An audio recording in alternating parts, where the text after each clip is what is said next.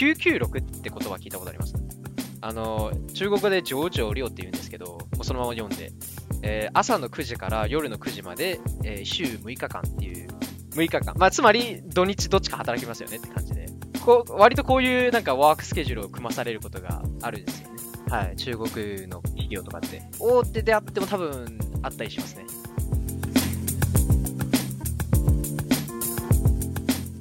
バンクーバーのエンジニアへようこそバンクーバーのエンジニアは日本時間で毎週火曜日に更新している北米圏のテック業界やライフスタイルなどについてお届けする番組です。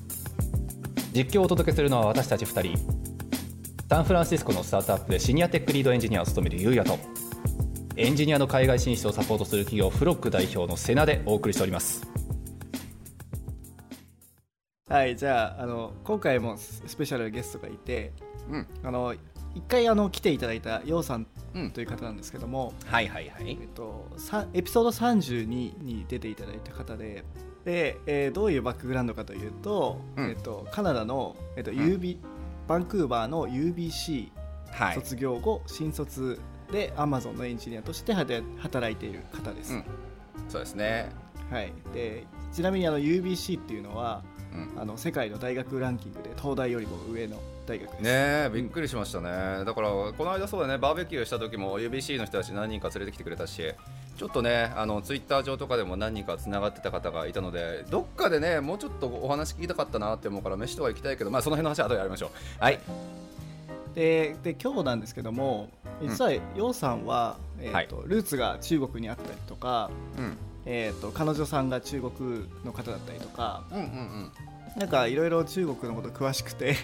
そうっすよね、はい。なんか「よう」って書いてあるからあのなんか日本のカタカナかなんかで「よう」って確か書いてあったからツイッターアカウント。はい、だからああ日本人かなっていうふうに思ってたらなんか全部フルネームで見るとなんかチャイニーズっぽい名前だよね確か、はい、だからいろいろ複雑なあのなんかうん。ナショナリティとか国籍とかはい多分いろいろはい。はいはい複雑なんですけど、はいでなんかあのバンクーバーって中国と切っても切り離せない関係だと思うんですよ、今もう。いやーコミュニティがクソでかいからですねやっぱ、はい、で僕何回もこのポッドキャストで言ってますけど、うん。えっと、北米とかアメリカとかカナダのイメージって白人の人がもう 9, 9割ぐらいいてっていうイメージじゃないですか。うんでも実際こっち来てみるとやっぱ半分ぐらい、あの中国人とか、ね間まあ、違いない、インド人の方とか多くて、うん。なんかその辺のコミュニティってどうなってるのかなっていうのを気になっていて、いや間違いない間違いない。うんそうですね。あとまあ俺はちょっと他人事じゃないのが、まあ、言うてやっぱりこのエンジニアの日系コミュニティっていう形で、まあ、フロックって運営してる立場だから、まあその中で、ね、やっぱコミュニティの強さっていうのってやっぱり正直どういうものがあってねどういうところでやっぱり恩恵受けててそれあった方がいいのかない方がいいのかとか、まあ、多分デメメリットデメリットプロコン絶対あると思うし、うん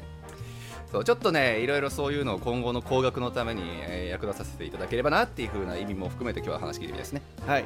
すみません。ちょっと長くなりましたが、あのようさん、はいよろしくお願いします。よろしくお願いします。よろしくお願いします。はい。そう俺そうなんですよ。最初ねあの「よう」って書いてあった時はか完全になんか日本語のなんか名前かなっていうふうに思ってたんですけどフルネームってこれなんて読むんですか？これぼぼ。あーっとですね、えっと、はい。こっちでは英語名を使ってて、日本にいるときは日本語名で、ようひろかずですね。えー。あそうなの？あ、えー。はい。そうなんですね。なるほどね。はい。で、なんか多分、ようって日本人だと、下の名前がようの人っていたりすると思うんですよね。そうですね。確かに。名字はいないですけど、みたいな感じの。うんうんなので、まあ、そこの点で多分見分けがつくみたいな感じですね。うんあ、名字なんだみたいな感じ。あ名字なんだ。はい。ああそうか。言われてみればっていう感じだよね。なるほどね面白い、はい。じゃああのな呼び名が3つあるってことですか？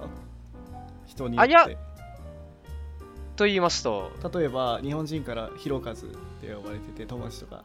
で、はいはい。彼女さんは多分中国語を使いますよね。はいはい。な。ので、うん。中国の本当の名前っていうのかな？あのまあ、中国語の漢字読みですね。漢字を日本語で読むか、英語、あの、あ日本語でそう読むか。なんだ。それでひろかずって読めるんですか？そうです。ね。ああなるほどね。あ面白い。い面白い。だから漢字は同じなんで、あそうなんだ。実際漢字で書く分には違いはないあです。そうなんだ。面白いそれ。あれじゃない？あのなんかこっちでさあのお子さん産んだ時になんか日本語でも英語でも読める名前がいいよあーはいはいはい。ねみたいな。そういうノリっすよね。それが多分一番うまくはまる感じだと思います、ね。えー。ああなるほどなるほど、はね面白。で英語名はヒーローとかですか？じゃヒーロー。そのまま、そのままあれなんですよ。そのまま中国語の読みをそのまま使ってるみたいな。ああなるほどね。でも発音はちょっと違うんですか、中国のまあ読みとなん、まあ多分ちょっと違いますね、やっぱり少し。やっぱり少しち違うって感じですね。なるほどなるほど。なるほどね素晴らしい、こんな名前のトークだけで10分くらいいきいそうなんですごいなんかね 興味深いというか。まあ、うん。でもあれだよね。やっぱりこうなんか単一国家でやっぱりすごい大きいどっちかというとやっぱりまあうん。そういう認識が強い日本からするとやっぱりレアではあるだろうし、うん。まあ話ちょっと聞いてみたい部分はやっぱあるよねこういうのも含めて。そうですね。素晴らでまあじゃあ今日ちょっとメインの本題なのか分かりませんがちょっとチャイニーズコミュニティっていう部分の話いろいろ話聞いていければなと思うんですけどヨウさんってでもねなんか生まれは日本でしたっけ？そうですね、生まれ日本で、はい。子供の頃は結構あっち行ったりこっち行ったりだったんで、うんうんあのーまあ、その本格的になんか日本に住み始めたのは、言うて5、6歳の時ですかね。はいはい、はい。なるほどなるほど。最初の頃は結構あっち行ったりこっち行ったりして。へええー。じゃあまあまあまああの幼少期生まれた瞬間は多分日本いたんだろうけどもう本当にチャイナだったりこうなんか北米圏だったり日本だったり。ね。カナダも来たりしてて、うん。はい。で、日本にたまに戻ったりとかで、まあ、行ったり来たりで、あんま安定してなかったです。なるほどね。で前回聞いた時はこうなんかファーストランゲージというかあの自分の母国語的な意味だとやっぱり日本語が一番慣れ親しんでるみたいな話でしたっけ？そうですね、まあやっぱ日本語が一番うまく話せて、はいはい、なんか例えば誰かさんとお酒飲んで、うん。ワイワイ話すってなったら、多分日本語が一番うまくいきます。楽っていうね。まあまあそうだまあよね楽っていうか、多分中国語とか英語だとちょっと面白い冗談言えなかったりとか、あーまあまあまあねね、こう、こう、こうなんか、ラフな関係だけど、うまいうまいことなんか、いやわかる会話を盛り上げらられないっていうのはありますいね。やそうなんかすげえ面倒くせえイディオムとか出てきた時はちょっとイラッとするもんな多分 俺は俺に分かる言葉で喋るみたいな。そうだね。それがね日本語だと言えるからね。確かにね。含みを持たせた笑いみたいなのもできるしね。いやーわかるわかる、なるほど。だからそこら辺は結構まあじゃあまあ俺らも含めてというかね、まあやっぱりちょっと悩みの種ではあるとこかもしれないけど、ね、でもまあやっぱりこうチャイこの間バーベキューね来てた時もそうだけどなんかチャイニーズのうちのコンサルタントとやっぱりチャイニーズで喋ってたりとか、うん。ね、英語であの喋ってたりとかやっぱり日本語で喋ってたりとかやっぱりトリリンガルってことでねうん。やっぱりすごいなーってやっぱ思いながら見てはいたんですがまあそういうバックグラウンドがあっての話ということですよね。そうですね。あれこの前でも話しましたっけ？あの実は日本にいる時はお父さんとかお母さんとはなんかにあんまり中国語を使ってなかったみたいな話ってしましたっけ？してなかったかもしれなういですね。ん聞いてないあんまりだから実はこのバンクーバーに来てバンクーバーって中国人が多いのでで中国人と話すようになって、中国語あが上達したんですよね。そうですね。はい。本当に日本におった時は、あの、お母さんお父さんは自分に向かって中国語で喋りかけてくるんですけど、うんはいはいまあ、くさいし、なんか、こう、ボキャブラリーないから、日本語でそのまま書いちゃうんですね。なるほどねはい。なるほどね。リスニングがでであときできたんだ。なるほど。リスニングはそうですね、もうなんか、やっぱ子供の頃からずっと言い聞かされてたので、うんまあ、耳は慣れてたって感じですね。で、やっぱなんか、中学生とかの頃って、こう、友達とかがこう、中国語喋ってるの聞くと、まあ、まあ、おちょくってくるんですよね。うんなんでそれみたいな感じで。なので、まあ、なんか自分としては、なんかあんま中国語しみんなの前では喋りたくないみたいな、うん少しあったんですね。うん。なるほどねそこも込みで、まあ、なんか全然日本語ばっかり喋ってました。へえー、面白いでもそうだよね大下さんとか、まあ、うちももうすぐちょっと関係するだろうけど自分たちのね子供とか生まれた時なんか俺らは多分日本語で喋るんだろうけど学校やったりね幼稚園やったりは多分英語やろうしっていうのが、ね、果たしてどういうふうにワークするのかってちょっとエコシステム的にすごい気になってはいたんだけど。あでもやっぱり その両親が日本人でうん。で子供を北米あの英語圏に育てるとやっぱ子供は英語が強くなるらしいですね。ああそうなんだ。そう。まあ多分僕と同じようなそうそう同じになるらしいです、なりそうですね。僕両親は日本語で喋るけど、うん。子供は全部英語で喋るみたいね。え、うん。ちょっとあかんあかん。こここれ以上いくと本当にランゲージこうなんかポッドキャストみたいになっちゃうから。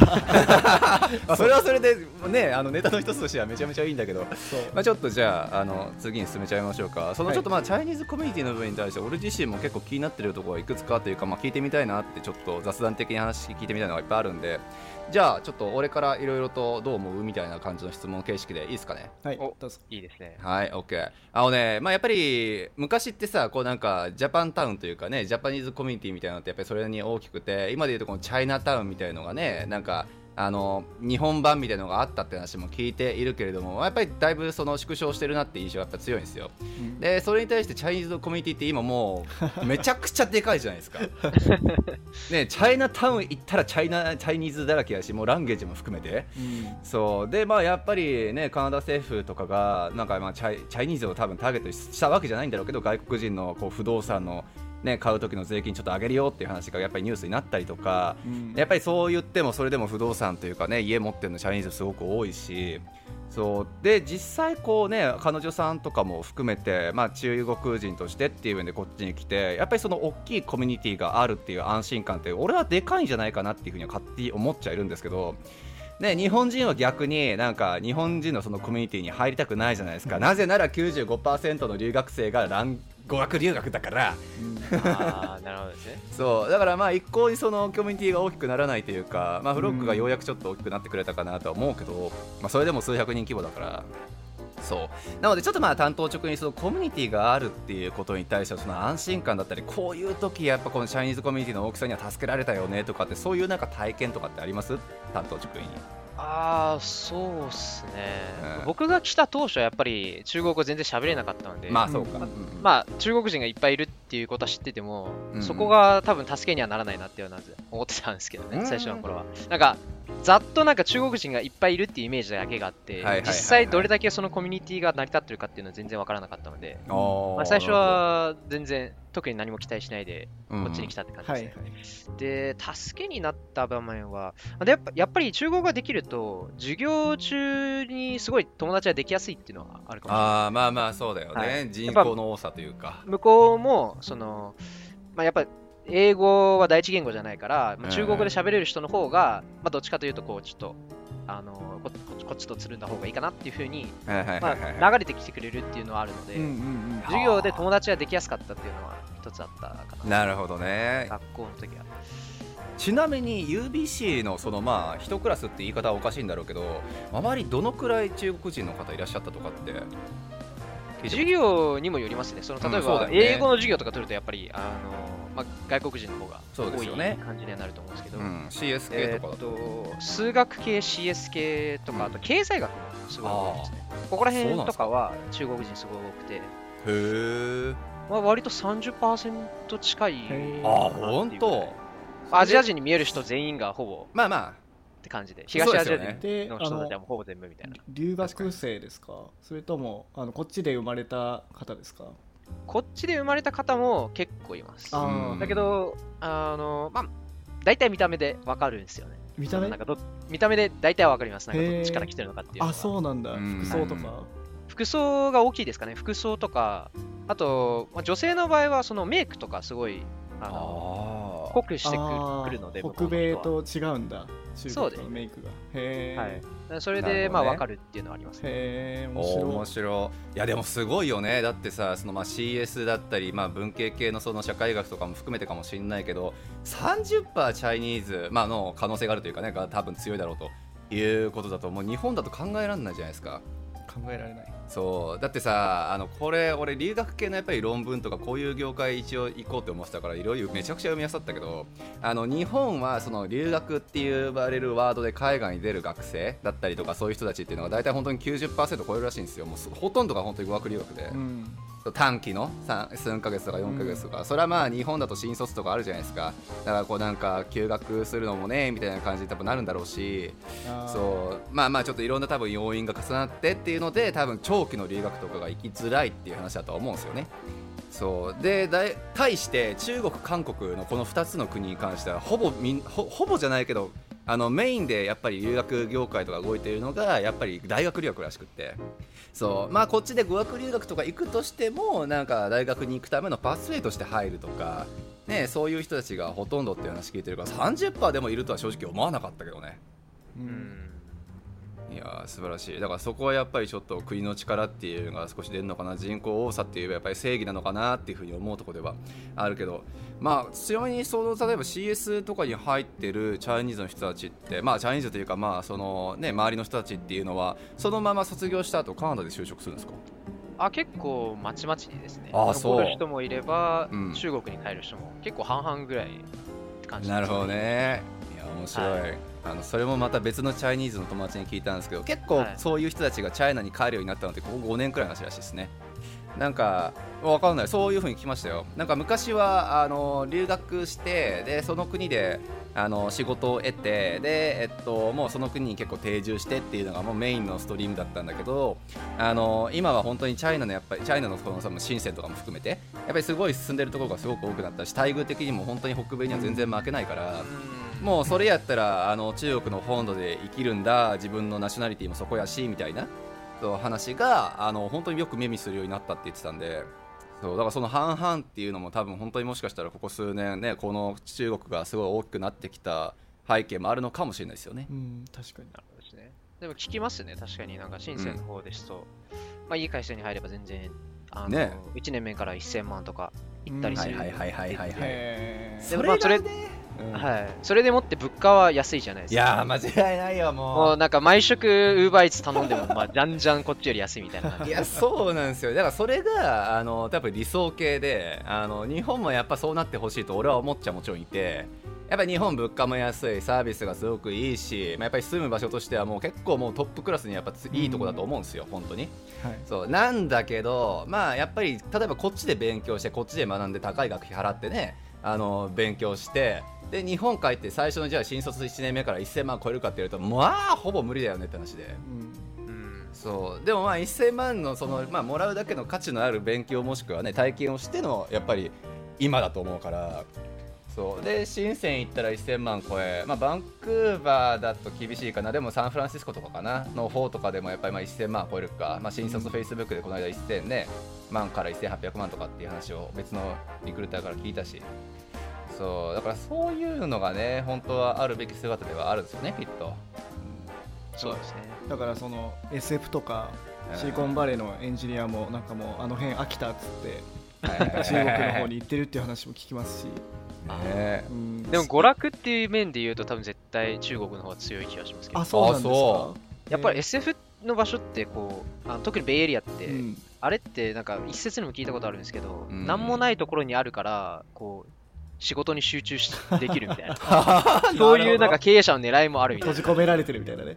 そんな感じです。そうなんだ言うてでも多分サンフランシスコに僕のイメージですけどねこれはあくまで、うんサンフランシスコに住んでなかったら遊びに行く時って結局車とかでサンフランシスコ行ったりとか、うん、なんか下の方なんでしたっけ？サンノゼサンノゼはいはいそうです、そこら辺に行かないと多分これとして面白いものはなくないですか？若者からすると。なんか逆になんかあのシリコンバレーとかパロアルトのあの下の方が最初はや流行ってたというかいろんなアップルとかね、うん、あの IBM とかあったんですけどあそこが楽しくなさすぎてツイッターがそのベイエリアに作ったらしいんですよオフィスを。そしたら若者たちは、まあ、その辺だとまだお店とかもあるしクラブとかで飲みとかあるからそこで人が来るようになったらしいんですよね若い優秀なエンジニアが。であの辺がどんどんどんどん栄えていったらしいんですよ。へえじゃあ逆だったんです、ね、そうそう。でもだけども確かにその娯楽っていう部分ではまあ、確かになと思いますね。まだまだというか、まあ、まあ、あの辺しかないし本当にちっちゃいし。いや間違いない、うん、でもそんなこと言ったらバンクーバーどうなんのよってバンクーバー。似てると思いますよやっぱバンクーバーとサンフランシスコ 結構、ね、閉じ込められている感。いやー本当それちなみにヨウさんの言うところの遊びって一番思いつくのって何なんですかこう。ああでもなんか夜遅くまでこう例えばカラオケだったりとか飲みだったりとか。そうだよね。あとその夜が楽しめるところですよね、はいはいはい、割とバンクーバーって自分のイメージですけどバーとか結構閉まるの早いし。確かに確かに、まあ、カラオケとかは12時超えるところってなかなかないですしみたいな。まあそうだよね。間違いない、はい、あちなみにうちのオフィスというねあのカラオケバーがあります。プライム的っすね。プライム的。もう本当にアホのうちのビジネスパートナーカラオケマシン入れたからぜひ来てください今度。お楽しみなるほどなるほど。まあそうだよね。まあでも難しいとこじゃない。例えば俺とか大下さんってまあいい意味でも悪い意味でも多分日本のテックテックした業界の人だと思うんですよ。だからなんか夜遅くまでなんか出歩いてさこうカラオケ行くみたいな多分そういうキャラじゃないじゃないですか。え大下さんはそういうキャラ？いや僕はまあ若い20代は結構やってましたよ。何そのちょっと俺とは違いますみたいな あそうなんだ。なるほどね。えじゃあ何？大下さんは結構こっちのこの生活というかねあれはなんかやっぱりこう遊びも足りないなっていうふうに思うタイプですか？いやだって飲みながらボーリングとか飲みながらビリヤードダーツとかもできるじゃないですか。でうん。もっと言えばスポッチャみたいななんか遊ぶとことかもあるじゃないですか。ああなるほどなるほど。てなんかそれなんですかね？そういうの確かにないですよねこっちえちょっと待って俺今これギャップを感じたわ。あの俺なんか何？21の時からこっちバンクーバー住んであなんか別に18から熊本から東京出て でで東京いた時の3年間はとにかく仕事で もう夜中の12時1時まで仕事してっていうのをもう3年間続けたから、遊ぶ暇なかったよ。なんか東京の遊びを知らないのよ俺多分。あもったいない。そう。ね、でバンクーバー来てるでしょ？あの別にこれが多分デフォルトというか普通なんじゃないのっていうのは多分俺あいやでもそうですよね。やっぱ知ってるかどうかですよね、そうそういそう。そうありますね、多分それは。知らなかったらまあこっちでも別に生活してきますけど。いや間違いない、まあ、ダーツバーとかはそれは夜中の2時とかにこう東京で行ったりとかしたけどそんなん別にバンクーバーでも行けるしなみたいな。そう。だからあれだよねそのあなんか遊びに対するこうなんか知る知らないが多分でかいよねきっとこれは。うんちちなみにその中国ってどうなんですか？夜ね遊べるんですか、多分割と東京と同じ感じだと思いますよ、深センとかはい。都会は全然日本と同じような感じで。どう。いう遊びするんですか？同じ感じ？カラオケとかでしょ？カラオケ。まあ同じ感じだと思いますよ。うん。カラオケとか、あと、うん。まあ、ゲーセン行けば日本と同じようなマシンが置いてあったりとか、うんうんうんで、そうですね、まあ、結構遅い時間まで空いてたりするんで、レストうんランとかも。全然同じような遊びできると思いますよ。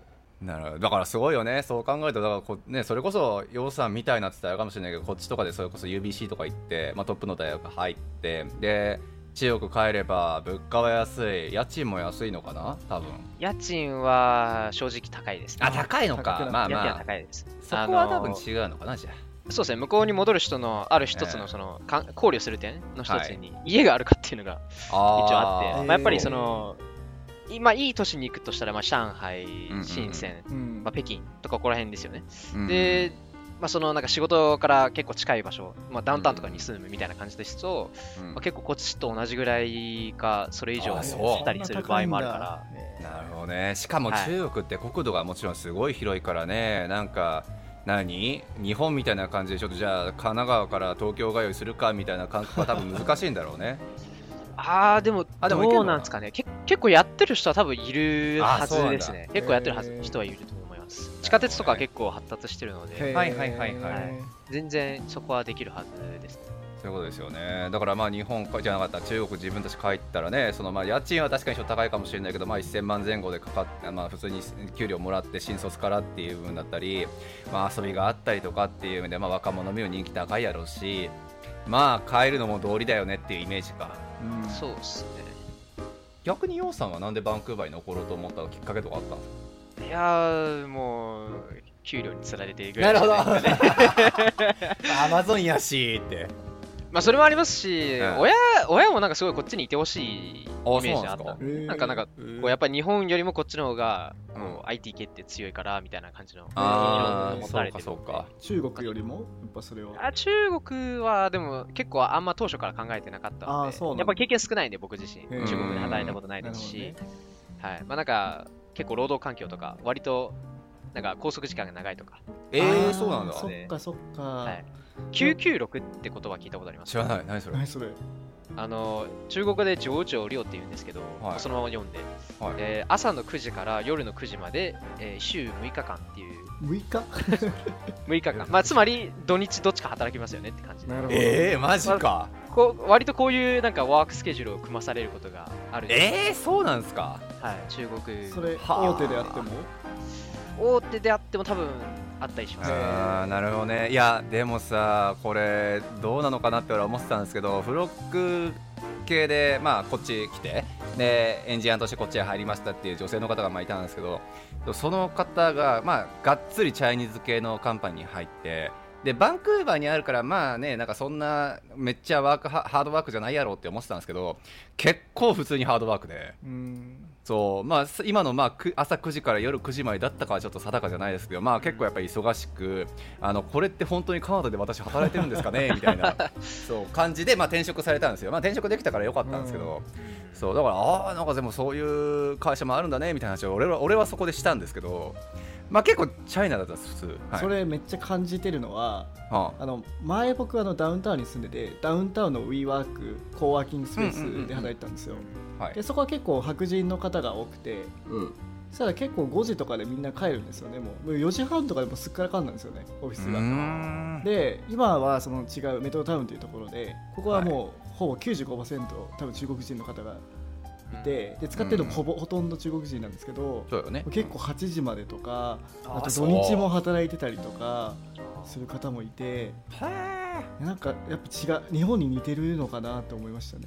ああそう。なるほど。似てますね、やっぱり少しは。あそうなんだ。結構あの、残業をしないの？みたいな感じの雰囲気あったりする。っやだ大丈夫かな俺。生きていくかなていう話を聞いたりします。結構日本と一緒じゃないですか、それ。まあそうですね。上司まだ帰ってないし、うん。まあ、自分も帰っちゃダメだよねみたいな、へ そういう感じの、はあ結構日本と似たような雰囲気があります。俺知らなかった。意外と深センね。これだけやっぱりなんか中国のサンフランシスコみたいなこと言われるじゃないですか。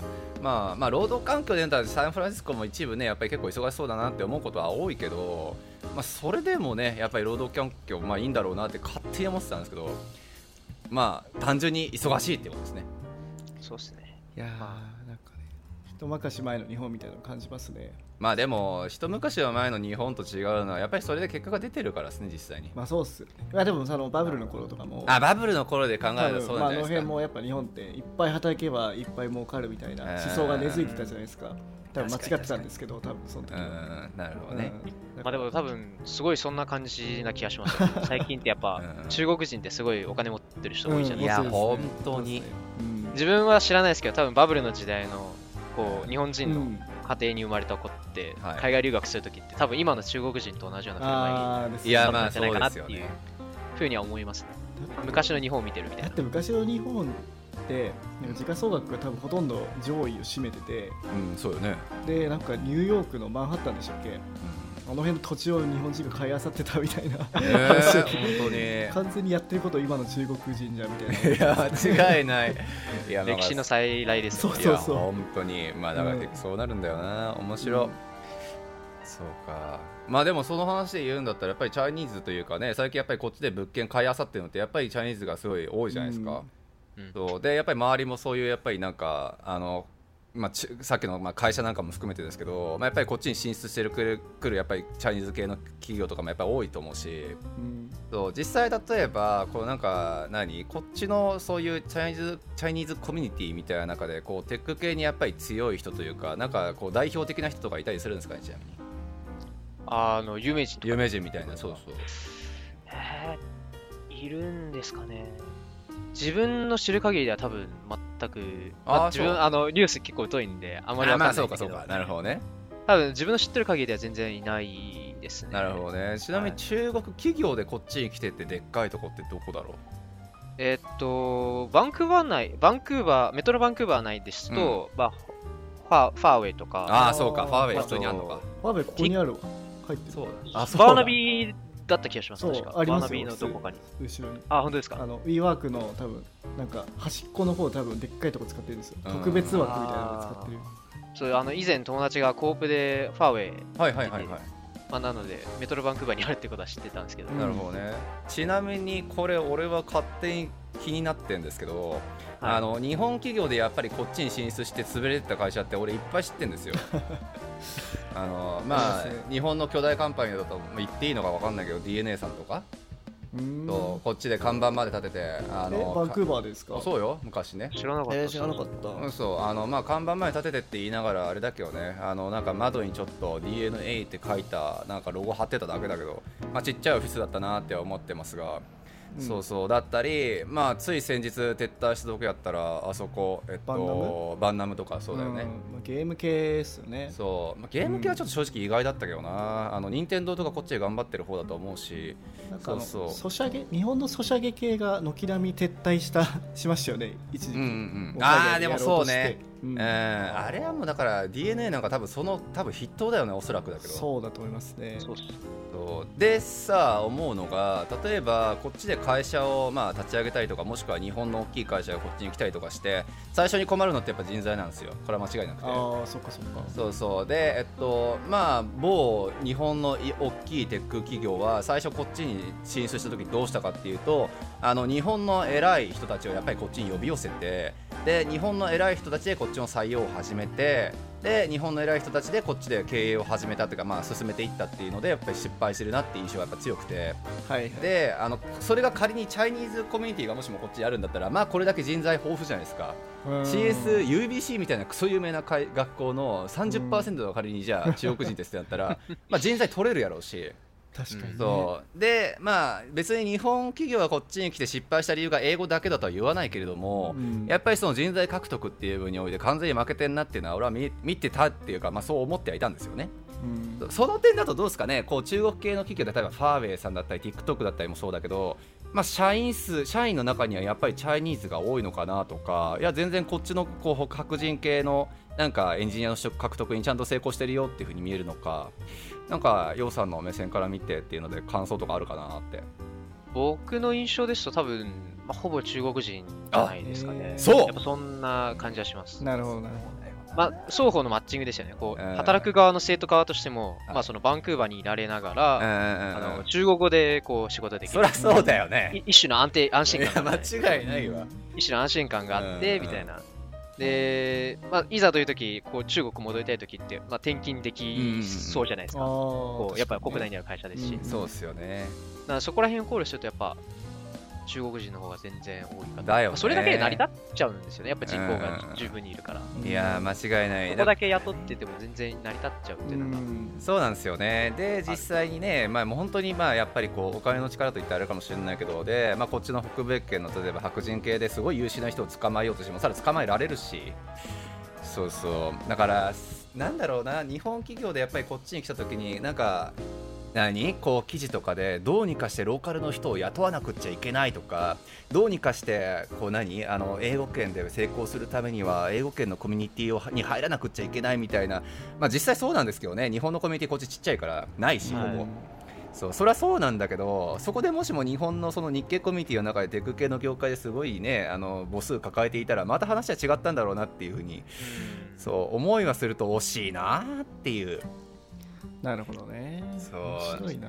でもさ日本人は嫌いじゃん。あのこっちの日系企業とかで働くのも。まあてかぶっちゃけ面白い会社がないからそうなんだけど。そう俺もだってこっちの例えば日系企業で今からテック系で働きたいかっていうと絶対嫌だって言ったら誰かに喧嘩売らないかもしれない、えーまあまあでも嫌だわやっぱ。だから会社とかやることによりませんか？例えばトヨタがここれから多分 EV とか押してきますよね、まあ、テスラにめっちゃ負けてるし、っていうので北米で EV のなんか部門を立ち上げます。で、うんまあ、もちろんねソフトウェアも必要なんでソフトウェはいアエンジニアを募集しますとかだったら、はい。めっちゃ行きたいなと僕は思いますけどね。いやそうよね、うん。間違いない。だからそのなんかテンション上がるこそううそう。そなんかうカテゴリーの少なさじゃない？少ないですよね確かに。うん。なんか思い浮かぶのはトヨタとうん任天堂ぐらいしかないなと思って。いやそうなんだよね、うん。だからまあさっきのファーウェイ TikTok なんかもそうだけども TikTok なんかでそれこそ働くって言ったらね日本かもうこっちで言ったらもうそれこそ本当になんか何 Slack だったりとかなんか Facebook Twitter で働くみたいな、そうそう、ですまあ、 Big Tech giant で働くイメージがやっぱするし。そうそう。なんかそういうやっぱテンションの上がる北米圏というか世界に出したい時に別に恥ずかしくないというか。そうそう。こういう会社の有無だろうな。でメルカリとかなんてあのやっぱりさっきの瀬名さん言ったように、はい。最初は日本の経営陣でやってたりとかしたらしいんですけど、うんうんで結局アメリカ人というか、まあ、確かスウェーデン人だったはずなんですけど、うんうん。の人がトップになって、はい。まあ、そのアメリカ流のやり方を知ってる人が経営しだして、うん。まあ、割と今調子いいみたいな感じらしくて。まあするしかないんだよね、あのこっちのコミュニティがやっぱ少なすぎるから。そう。ねそういう現実ですよね 面白い。やっぱチャイニーズその UBC 系の人とかで CS 出ました。で TikTok に行きます。私チャイニーズだからっていうことでこう裏口入社というかこうやっぱり入りやすいとかってあんのかな？こっちはどうなんですかね。うん。国内は、なんか結構コネ入社すごいらしいんですけど、りゃそうだよね。国内の方は結構コネ入社すごいあるっぽくて、国内でのえーこっちで中国国内？中国国内の方ですね。あでここっちの方で、まあ、いい仕事見つからなかったら、まあ、ちょっと親の紹介で、ちょっといい会社にみたいな、向こうで。なんか、ある種滑り止めがあるみたいな感じで すね。こっちで就活するねいや間はい違いない。しかもその滑り止めが別にレベル低いわけじゃ多分ないんだよなきっと。そうですね、全然なんか、あの、四大コンサルの一つみたいな。あはいりえね入れたりするんで。ーそれなんでコネなんですか？そのなんていうの日本だと、まあ、日本、はい韓国もそうかもしれないけど財閥みたいなその身分みたいなのあるじゃないですか。はいはい。なんていうの身分制度みたいななんかあるけど中国もそういうのあるってこと？やっぱり。あーっと、でも、あるっちゃありますね。あの、都市民と、あと、あの農民みたいな感じの。あへーじゃあと,、まあとはやっぱり大都市に住んでるか、あのもうちょっと外れの方の都市に住んでるかみたいなそ。こでもはい、うなんか人種格差人種じゃないな人の格差が出ちゃうってことですか？やっぱありますね。あの戸籍が別になんか東京国戸籍の人と、あのまあ、例えば僕愛知出身なんで愛知戸戸籍の人って別になんか、あんまりこう差はないんですよね。なんか日常的に働くとか、はいはいこうあのーまあ、試験受けたりとかそういうのうん全然あれがないと思うんですけど、えー僕の知ってる限りだととしあのしとりあえず試験あの大学しの入学試験でうん。あの北京北京のある大学に例えばじゃあこうテストを受けに行った際にやっぱ北北京の戸籍持ってる人は有利になるんですよ。うん。点数的に。そうなんだ。へないじゃないですか、なんか日本で東京大学受けるときに、あ愛知だからっつって。あんたちょっとマイナス10点ぐらいみたいなスタートみたいな、ないじゃないですか。えない最悪。面白いな。そういうのがあったりするんですよね、中国。えあは。あ面白そう、はい。えまああれかな？なんかでもこっちでもじゃあゼロかって言われるとさなんかそれこそいい学校に入るためにはこの地区のここに住んでいなさいみたいなやつ一応あるらしいじゃないですかね大下先生。ああはいはいはい。あのねそのだからまあ学校の区みたいなね。区みたいなやつでしょ。だからまああれじゃないの。やっぱりその土地に住めるだけのこうクオリティの人たちが あのプラス10ポイントのさっきの話につながるみたいな。あ れいやーなるほどね。その点なんか中国は結構北米と同じなんですね。なんかそのうんメンタリティというか。土地正直結構、なんかバンクーバーに似てすます。あそうなんだバンクーバーに似てますね、そこは。子供のそういう教育のところでは。なんか、うん親の意地の張りが結構強いっていう か、ううちの子供はいくつ習い事やってんだよみたいな。ああはいはいで、どこどこの国に住んでて、みたいな。めっちゃ感じるわ、えめっちゃ感じるっていう言い方もだけどあの前バーベキューの時あったショーンいるじゃないですか。はい。あの俺この間ねあのあいあおここの間って言っても結構前か。あのフェアルパーティーっていうかこうあいつが家買ったんですよ。あの今度か。でその時のあのパーティーに参加してであのあお前今度買ったんだおめでとうみたいな話をして。で中国ではあの家を買わないと結婚できないんだよって俺結婚してますけど 言われてまあ意地の張り合いとまでは感じなかったけどやっぱりなんかそういうのあんのかなっていう。あの家買って一人前とかこの家はないと男としては多分ああもう俺ダメもう本当にはい。ごめん。あのへー。ちょっと大島先生大丈夫？ダメだなんか一人っ子政策ってあったじゃないですか。あったね。のはい。まあ男でも女でもとりあえず一人しか持ってないみたいな。ありましたねなんか。はい。で、まあ、今はもう一人っ子政策なくなったんですけど、うん。男の子を2人持つってことは、まあ、つまり将来家を2つ買うことを覚悟しなさいみたいな みたいなような意味なんですよね。向こうだとやっぱり今今は。面白い。えー、なんかもうでもみんないやそういうもんか。家買わないと男として一人前じゃないと。なんか一昔前のこう日本みたいだな本当に。ねバブルの時って。多分本当にそんな感じだと思います。そうそう。多分バブルの時ってあれでしょ？一軒家買って当たり前みたいな時代があったじゃないですか多分。本とかで知ってるレベルだけどさ俺らとしてはいやー信じらんねえ。だからショーンにそれ言われた時にえー、こいつ喧嘩売ってんのかなっていうふうに思ってたけど本当だったのあれは。多分どっちかというと愚痴の方ですね。あ愚痴か。俺だ俺だって本当は家一軒買わないといけないみたいなプレッシャー背負いたくないんだけどみたいな。ああなるほどね。仕方なく買いましたみたいな。感じ素晴らしい、えー。ちょっと今度フォローしとこう。えでもそれってこっちにいる中国人たちの中でもそういう意識があるんですか？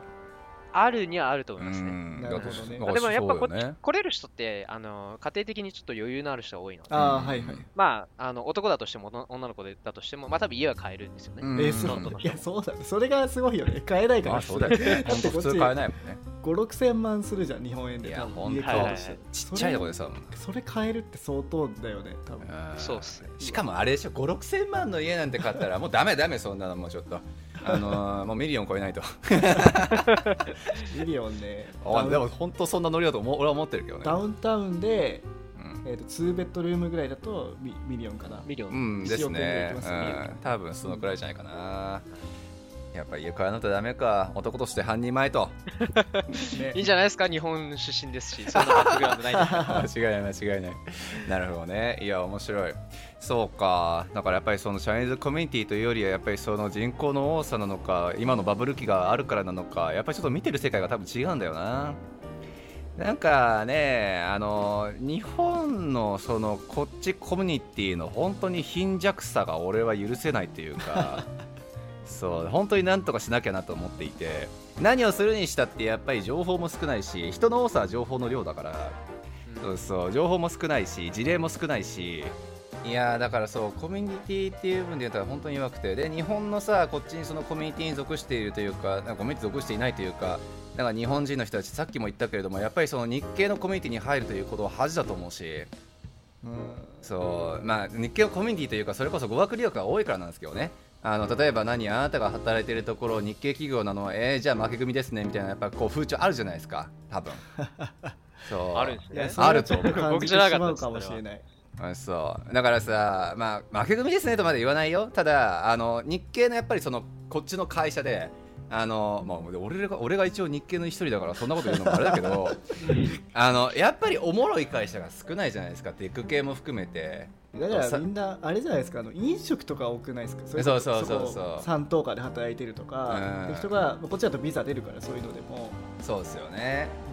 うそうだからさ面白い会社が本当に少ないんですよ。だから日系っていう風に聞いた瞬間にああどうせなんか旅行系とか留学エージェントとか飲食店とかそうなんかここから先どれだけ頑張ってもそこからなんかミリオネアっていうかねなんか1年目から1000万みたいなそういう世界にはならないだろうなみたいな。うんそうやっぱりそういう感覚に陥ってしまうからなんかねパッとしないのよやっぱり。そうだし、まあ、さっき言ったように例えばまあ英英語を勉強しに来る日本人しか今海外に出てないからぶっちゃけ、そう。でそういう人たちがじゃあ日系のそのコミュニティに入って日本人としてっていう日本人と接し続けるっていうのが語学留学の観点だけでいいんだったらそれは悪じゃないですかぶっちゃけ。そうそうそう。ね。そう。それはもうしゃあない。でもチャイニーズのとかも韓国人とかもそうだけど結構自分たちの国の人たちはやっぱくあのつるむし情報交換ちゃんとしてると俺は思ってるし、そうだよね多分。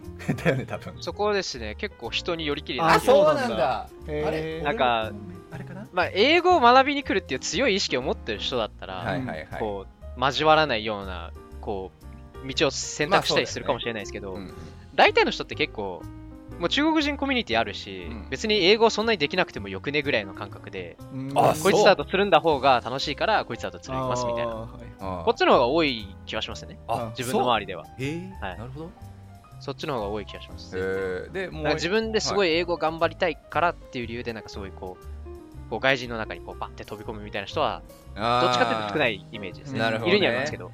まあ、ではい。もそうだよね、それがでもできるっていうのもすごいよね、このチャイニーズのこっちのコミュニティがやっぱ大きいし、まあ、つるんでると楽だからっていうのはあるかもしれないけど、本当に困んないだろうし、正直。そうですね。ただ困るであろうなって思う瞬間があるとすれば、例えば大学入るときとか、あとはねえ、なんかあのこっちへビザ取るときとかが、英語力の証明しなくちゃいけなくなったりとかするときに、やっぱり困るのかなとは思うけど、ビザを取るときの英語力か。まあ、アイエルツとか受けるってことですよねそうそうそうそう。そんな困んない。多分そこまで考えてないじゃないですか、正直、正直そこは多分考えてないですよ。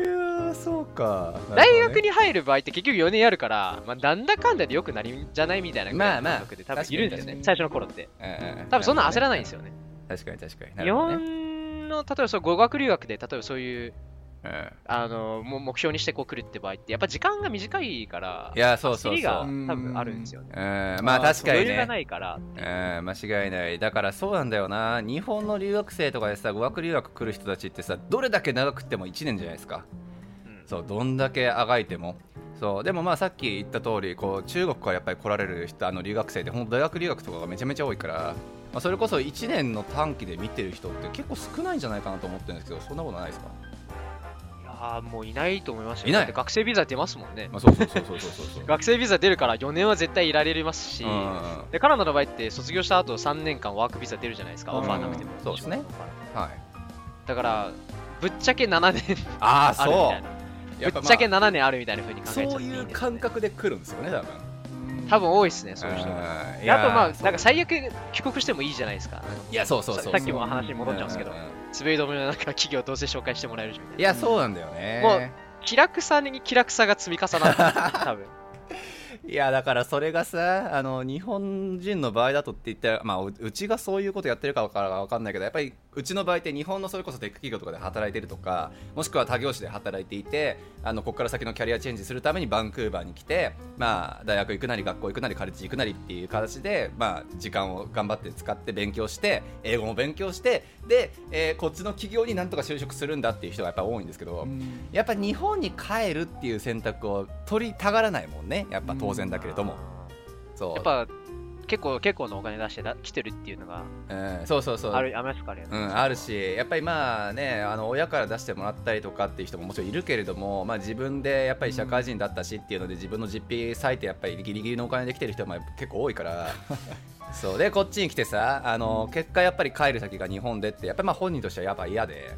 そうです。ねそうでもまあね中国の場合ってそれこそこっちで本当に頑張って本当にこっちでちゃんとした成績残してで実績も残してってしたらまあ新鮮だったりとか、まあ、さっきも楊さんが言ってたけど1000万最初から超えてみたいなさ、まあ、そういうやっぱりロケーションがあるから、まあ、夢もそれなりあるだろうし。確かにそうですね。うんって考えるとまあ日本で今それってどこって言われたらまあギリギリメルカリがワンチャン入るでもさすがにあそこでも新卒で1 1000万は無理だろうし行かないはずですよ。ね。うん、分かんない。行くのかもしれないけどまあでも行くとしたら相当ニュースになってると思うしな。日本の場合だと。なんかオンラインで探すと800万とか出ますね。うんそういうことです結構800万ぐらいが出てきたり外資行かないとやっぱねあんまり1000万を超えないイメージはありますけど。そうですよね。でもなんかやっぱ1000万超えるのが結構そのテックジャイアントなこうロケーションの場合だとデフォルトになってきてるよな本当にやっぱそこに入らないとその金額面でやっぱり勝てないのかなって思うともう新卒1000万みたいな1個のボーダーが俺の中では勝手にあるけど。ねそのいろんなどこの国でもですか？そうそうそう。まあまあてかまあ注目されてるとこじゃない？そう。いやー難しい。だから深センサンフランシスコやっぱそこにね本当にこれからもしも勝っていくぞみたいなことをか言うんだったら、まあ、ちょっとそんくらいしなくちゃいけないのかなとは思うけどまあ難しいですよねあそうそれでその中国バンクーバーの中国コミュニティで気になってたのが、はい。なんか日本だと知ってます？あの JP カンダっていう掲示板があったりとか、うん。なんかライフバンクーバーっていうあのツイッターとかなんか生配信とかしてるのかな、うんでそういうので割と日本語でバンクーバーのニュースをやってくれてる団体、まあ、うん。団体か会社がちょっとよくわかんないんですけど、はいはい。そういうの結構みんな見てたりとかフォローしたりしてて、うん。そね。まあ、それがまあ一種のコミュニティかなと僕は思うんですけど、うん例えば JP カナダだとなんか物の売り買いとかも掲示板でできるんですよね。そうですね。でなんか僕もそれで、ね、子供のおもちゃとか買ったりとかうん。いらないものを売ったりとかしててなんかそういうのって中国人の方ってなんか使ってるのあるんですか？こっちで。えーっと、多分多すぎるので、僕はわあの特にみんなが何を使ってるかわかんないですけどね。自分が使ってたのはバンスカイっていう、バンクーバーのバンに、あのもう普通にスカイ、英語で書けばいい。っはいていうのが一つあって、これは、まあ、ニュースが出てるのと、うんうん。国内こあの、こっちの両方出るんですけど、はいほうあとは、あのーレント、その家の、はい、えっと、賃貸とかがはい出たりとか、あと、まあ、さっき言ってた物の売り買いとか、うん。あと、ね。車出してる人もいますね。なるほどなるほど。へえこれ結構でかいやつです。自分が前住んでたところうが、んうんうん。一応それで見つけた場所でした。えー。あ結構しっかりしてる。もうがっつり中国語しか書いてない。なるほど、ね、そうです、もう中国人以外に向けて作ってるつもりはないみたいな感じの、あれですね。結局、こう通話す、この話す相手がうん、こう英語できない人だったりすることも結構あるんで、うん。ああそうか。まあ割とこう外国人にはかなり閉鎖的なコミュニティにはなっちゃいますね。あとテレビ番組とかもなんかあるみたいな話を聞いたことある。へー。こっちで放送してる。すご友達にそのそんなに親しくないですけど、なんかそこでアナウンサーみたいなことやってたみたいな、えー、そんな友達もいるんで、やガばガチでちゃんと出るんですよね、カメラ。へー。なるほどね。いや結構たくさんあります、こういう系。なるほどね。いやでもちゃんとやっぱ金かけてんな。なんかウェブサイトすごい綺麗ですねだってあれじゃんちゃんとあのフォントはちゃんとフォントオーサム使ってるし別にこうちゃんとじゃないけど すごいエンジニア。ええあのフレームワーク一応ブートストラップやし。これ、いいところは、あの、モバイルアップあるんですよ。これ。あそう。ええいや便利だな。なるほどね。なのでなんか結構家見に行くときとか僕使ってて、当日見に行って気に入らなかったときにもうせっかくここまで来たんだからっつってこここで一緒へにパパってまた見えてこうあここも行けるねみたいな感じで、なるほどあねのなるほどね。でもようさんあの喋るのはできすぐなんか慣れそうですけど読むのって難しかったりするんじゃないんですか？読むのは、まあ、最悪テキストなら最悪こうちょっと翻訳とかしながら。あそうなんだ。なるほどね。あの僕の場合多いのはその漢字見て読めないけど、うん。あの読みを見てみるとあこういうあこれなんだみたいなパターンが多いんですよね。音はわかるから。なるほどね。音さえ分かったときに、あこういうことねみたいな感じになることはあります。おー。そんな感覚俺あんまないからあれだな初めて 初めてのそういう感覚だこれは共有できる人はかなり少ないです。へえそう面白音から入った派なんだろうね。いそういうことだよね。珍しいタイプだよなきっと。面白いななるほどね。だからこういうののなんか日本語版も正直もっとちゃんとしたやつがやっぱ必要なんだろうな本当は。で正直あの JP カナダめっちゃ使ってる人多いと思うんですけどね。やっぱクオリティ的にまだまだなんだろう。ん低いし。まあまあそうだね。あそこの掲示板って結構、あの僕あんまり使ってないんで分かんないですけど、なんか結構乱雑にこうみんなの投稿がうん出るみたいなイメージなんですけど、いやっぱそうですよね。なんかあんま分けられてないっていうか、カテゴライズ、うこんなしっかりちゃんとしてないし、うんそうですね。まあ確かに俺もそんなイメージしかないな。うん。それでもね結構アクティブだからあそこは、うん確かに確かに。いやだからでもさすがにさテレビ番組とかまでたもちろん持ってないし でもまあ正直別にチャイニーズ系のテレビ番組があるからっつって別に俺ら驚かないじゃないですか。こんだけそうそうこんだけまあコミュニティというかあの規模でかくって人口もたくさんいるんだったら、そら1個くらい持ってた方が視聴率めっちゃ取れるやろみたいな。そうにしか思わないから。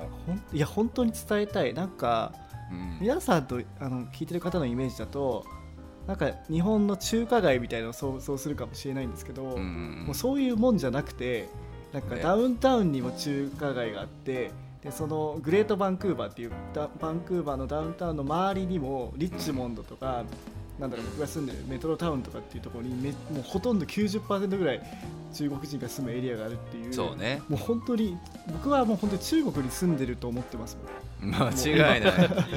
そ まあだからレベルなんですよね。だからまあメトロタウンとかリッチモンド行くと本当にねなんか看板まであれだからチャイニーズで書かれてるから、ね、もう表記がむしろ逆転しててそうそう。中国語しかなかったりとか、ね。間違いない、まあカナダ側がそれをちょっとねあの良しとしないっていうあの政策いろいろ出してはいるけど多分そんなんじゃどうしようもない状況今なってておそらく。うんうん。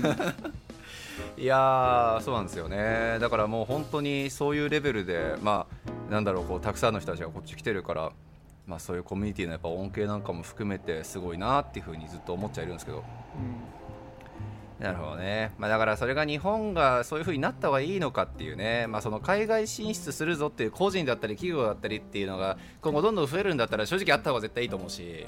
うん。そう。ただまあねあのそもそもさっきも言った通り日本から海外に出るぞっていう人たちがもう語学留学生しかいないからあの英語が喋れれば OK みたいな万事 OK でしかも日本の新卒制度の都合上1年以上例えば留学行くなんてそんな自殺行為みたいな話やっぱなっちゃうし。うん。そうそう。え就活どうすんの？親の反対がもういろんなあれですよねそうそうで、えっと、結局1年とかそんな短い期間でこっちに来てる間に日本人と絡んで英語伸びなかったら アホのこもう具の骨頂やんみたいな話になりだから住んでる世界が違うんだよな。あの考え方のベースが多分違ってて。そう日本人は早く語学留学の頭から出した方がいいとりあえず。でもやっぱお金じゃないですかやっぱその。いやまあお金でしょ、やっぱそのね四大にこっちの4大に行かせるぐらいの余裕がある人がまあね。中国にはめちゃくちゃ多いってことですよね多分。まあそうだよね、そうですね。なるほど、まあ、というわけであれですね。結論やっぱお金といやー。なんか楊さんの 中であります？こう日本のコミュニティとやっぱり中国のコミュニティと2つを比べられる立場にやっぱいるわけじゃないですか。うんそうっすね。ねなんかあのこの点はすごい差があるなとか、はいはいはい。そうこの点はやっぱり日本もこういう風になったら楽だないいなとか、うんうんなんかそういうちょっと2つのコミュニティ比べてる人間だからこそのなんかあの話とか聞ければ面白いなと思ったんですけど確かに確かに。なんかあります？ここっちの日本のコミュニティがこうなったらいいなみたいな感じのことですね。まあそうですね。イメージとしては。そうん。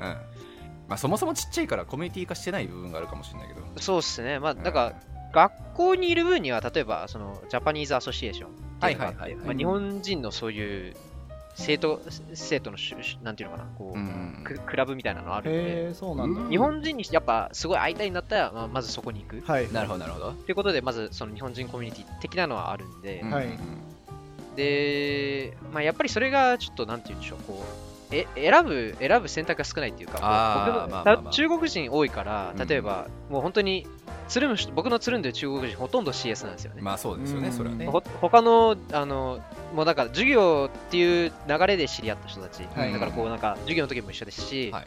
こう終わった後なんかそのまま飯食べに行ったりとか、こうやっぱりなんか日本の大学生みたいな感じ、はいはいはいなんていう日本の大学生が友達作るような感じでうん。こうできる出来上がるので、うん。はいはいはい。やっぱりなんかちょっとこう密接度がちょっと違うっていうか、ああなるほどなるほど。やっぱり学ぶことがちょっと違うと、うん。まあ、どうしても日本の大学生も分かるようにこうああな拾わるほど、ね、なくなっちゃうような流れができちゃうんで、やっぱりそこは本当に学部その同じ学部内のうん。生徒が増えるととても助かる、なるほどね。まあでもまあ本当にそれも母数の問題ですよね。うん。本当に母数の問題ですね、うん。だからまあ中国系でこれこそそれこそもう本当にね30%もたくさんの人たちがこっちに来るんだったらさそれは CS の人も当然いいるだろうし、うん。そう。でやっぱり仲良くなれる人もたくさん出るだろうし。で情報交換もやっぱり進むやろうしそうそれはまあそっちとつるみたくもなるだろうしってなると日本のそのアソシエーションっていうかそのコミュニティがちゃんとあったとしても同じ学部の人は少ないだろうしあのつるめる人数がやっぱり少ないだろうしみたいな。はい、そういう話ですもんね。そうですねやっぱり、うんなるほどな。まあだからそうだよね。まあ難しいよな。じゃあそれ実際に増やすためにはどうすればいいかっつったら日本人もっと金稼げみたいな話と でもね日本のそのなんか財閥だったりとかそのなんていうこの間ニュースで見たけどさそう実際金持ってる人たちの層は増えてるってやっぱり話も出てて、へそうそう。まあ格差は当然開いてしまっているから全体的に見るとマイナスというかちょっと減ってんだけど、まあ要するにお金持ってる層っていう部分で考えるんだったらそれなりに増えてるっていうのもあるからまあ本気出せば多分こっちに来れる人たちは日本人にもやっぱいるんだよねちゃんと。ああじゃあその考え方なのかな。じゃあうん。出るか出ないかみたいなそう。で出た方がそれはいいことが多いのかあのででな出ずに日本にいた方がいいことが多いのかみたいな、まあ、そういいう取捨選択で見るんだったら、まあ、やっぱり日本からこっちに出たっていう事例がそもそも少ないだろうからそう。まあ絶対数で見ればですね。そう。情報発信してしてる人も含めてやっぱり少ないだろうからまあ出た方がいい悪いの判断がまだつかない人も多いだろうね日本の場合だと。うん。なんか中国の友達は割と親が勧めるみたいな。ああそうなんだ。多いんでまず親の意思からですかね、うん。最初いやそういうことだよね。だから、はい。多分まあそれこそ昔の公務員じゃないけどさあのあなたは安定して給料稼いでいい家庭を築いて家一軒買うくらい車一台持つくらいになってほしいからあの大学にとりあえず行きなさいとかあの東京に出なさいとか、まあ、多分そういうイメージが、あなたはこれからこういう風になってほしいからあのバンクーバーとか海外に出てみなさいとか、まあ、そういう風に意思改革されるんだったらまあ話はちょっと変わるかもねっていう。うん。そうですね、えーであとあの僕の知り合いもほとんどがこう中高校の時からもうすでに、まあ、中学かな？中早い人は中学からなんですけどうん。あのインターナショナルハイスクール。はいはい海外進学なんか前提みたいな、うん。そういうところに行く人が多いんですよねで、まあ、へそれって大学試験日本で受けようとしても例えば日本の場合ってうん。日本で受けようとしてもたまあちょっと普通の高校生と比べると正直ちょっと劣る部分はあると思うんですよね、そう。へえってなるとまあ留学一択みたいなあそう感じになる場合が結構あるんですよね。中国の場合もやっぱ受験戦争結構激しいじゃないですか。かそうですよね。で、まあ、それで多分いいところ行けないって考えたら、じゃあ、うん。むしろ留学した方が良くないみたいな感じの、うん。そういう考え方が日本もできると、まあ、かなり増えてくる。へええその何？それ中国のインターナショナルスクールの話ですか？中そうですね、の中国国内で、はい。こうあのそういうインターナショナルスクールスクールに通ってる友達は結構多いですね。へえでそういう人たちはもうその留学する前提の人生設計が実はもう確立されてると。あったりしますね。で あ。とは、あと高校でこっちに来る人、これもたくさんいます。高校でこっちまあに来るそうだよね。うん。まあ安定だよね正直これが多分でも一番簡単だと思うんですよ、えー。日本人の人からすると。だって、日本って教育レベル高いじゃないですか。間違いない間違いないこっち来てからって、なんか点数全然みんなバリバリ取れるんで、あーなるほどね。いい大学行けるじゃないですか。いや間違いない。日本でなんかこう成績表5とか4とか頑張るよりかうは、ん。こっちではなんか90何点とか出して、はいはいはいはいはいはい。そしたらもう全然 UBC だったりとか、なるほどね、うん。UBC じゃなくても別にカルガリーとか、全然そこら辺うん。の大学行けるんで、なるほどね。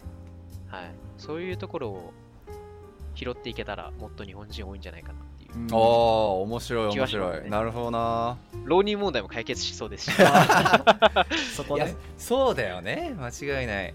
いや面白いな。インターナショナルスクールか。日本のインターナショナルスクールちょっと知らないからちょっと調べてみようかな。全然聞かないですね。だよね。東京に多分いくつかあるんだろうけどっていうイメージしかないです。ですよね。そこの、まあでもそこでも俺が作るわけにもいかないからな文化の違いなのでもそれこそあの最近 PO でこっちに来てるエンジニアの方がお子さん2人いてはい。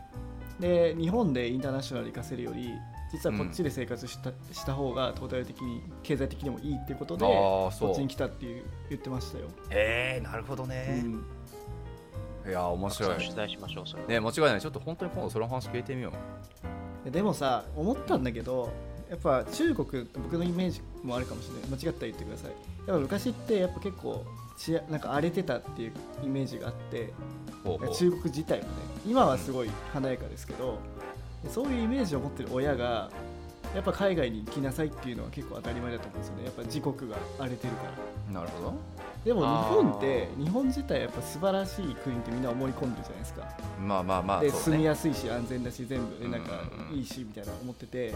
そういう人がやっぱそ外出れるのとやっぱ中国のその自分の国がちょっとひどい状況にあるとところから来るのって全然違うと思うんですよね。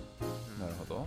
だからそういう違いもあるのかなと思って。だから日本人で出ないのかなと思うんですよね、うん。うちの親は結構そうですね、北米に対する憧れ強いです。あーそう。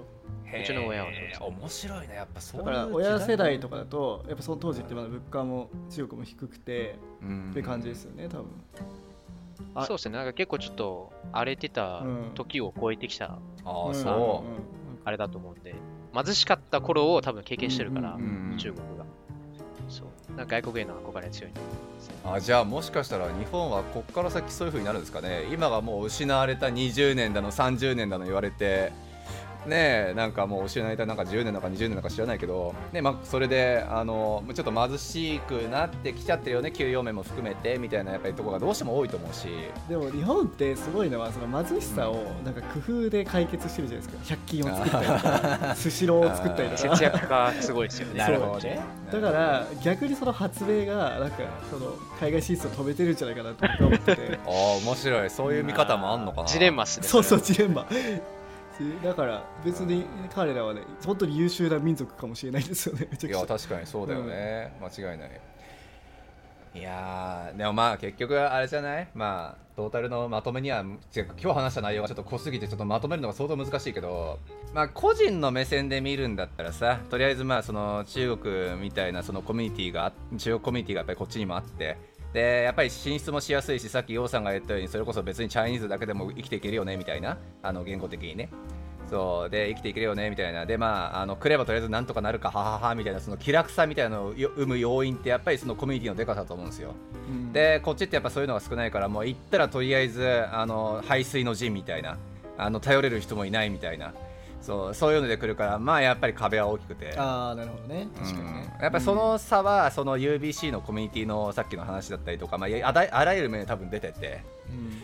そうってにいうのが多分個人の目線だからまあコミュニティやっぱりでかくなってほしいよねそりゃって話で。うん。そう。で俺はねだからあと会社の面で見てもやっぱりそのさっきの TikTok だったりファーウェイだったりそうだけどこっちで進出してきたとしたって頑張ってるチャイニーズというかげ自国民がたくさんいるんだから別に採用楽だよねっていう多分その発想が日本の企業はできないからそうもうどうにかこうにか多分その何？あのこっちのやっぱりその人材を獲得するために白人文化で白人の社長を用意してっていう風にしなくちゃいけないだろうから。うんそうなんか多分そこの差っていう部分がその会社進出の部分で見てもやっぱりコミュニティの差っていう部分で出てるのかなっていう気がするので。まあトータル日本人全員海外に出ましょう。終 わいつもその結論になるな。りいやでも本当に今母数は増えるべきだと思うんだけどなあらゆる面でまあねだからフロックがねそれこそ奨学金みたいなのをやりだしたら面白いですけどね。やっぱしややんなくちゃダメか。やるかそれ。で金ねそれこそ頼もしいですね、それは。うん、それこそね。Google とか入ったらねうん。返してもらえるじゃないですか余裕で。間違いない。それやるか。もう投資だ家投資。家じゃないですか家。家？なんで家？が家一番いいと思いますよ。提供する提供するの家がいいの？はい。なんで？どういうこと？いやお金よりやっぱそういうフロックハウスというかあーあ。量みたいのをはいはいはい。ことがまあ一番いいかなあじゃああれですね。今度あのーうちのビジネスパートナーの藤井が宅建を取るので。その時に。その時にあの不動産ちょっといくつかとりあえず確保しといて じゃあ奨学金の代わりにあの住む家提供しますと。うん。一部屋。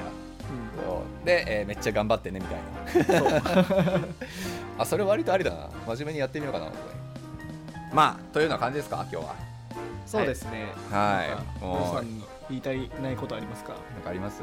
いやーもう全然、たくさん言いました よ。たくさん喋ったい。やありがたいたくですさん喋りました、ちゃんと。いやでも面白いな。やっぱちょっとコミュニティの差っていうのはやっぱ俺でかいと思うんだよな。ちょっともう日本人のその人たちもちょっと日系のそのコミュニティのこと嫌悪せずにちょっとみんなで大きくしようって意識を持ってほしいわ。なるほどね。うん。日本人のいないところに頑張っていくぞとかさそういう考え方じゃなくてさ。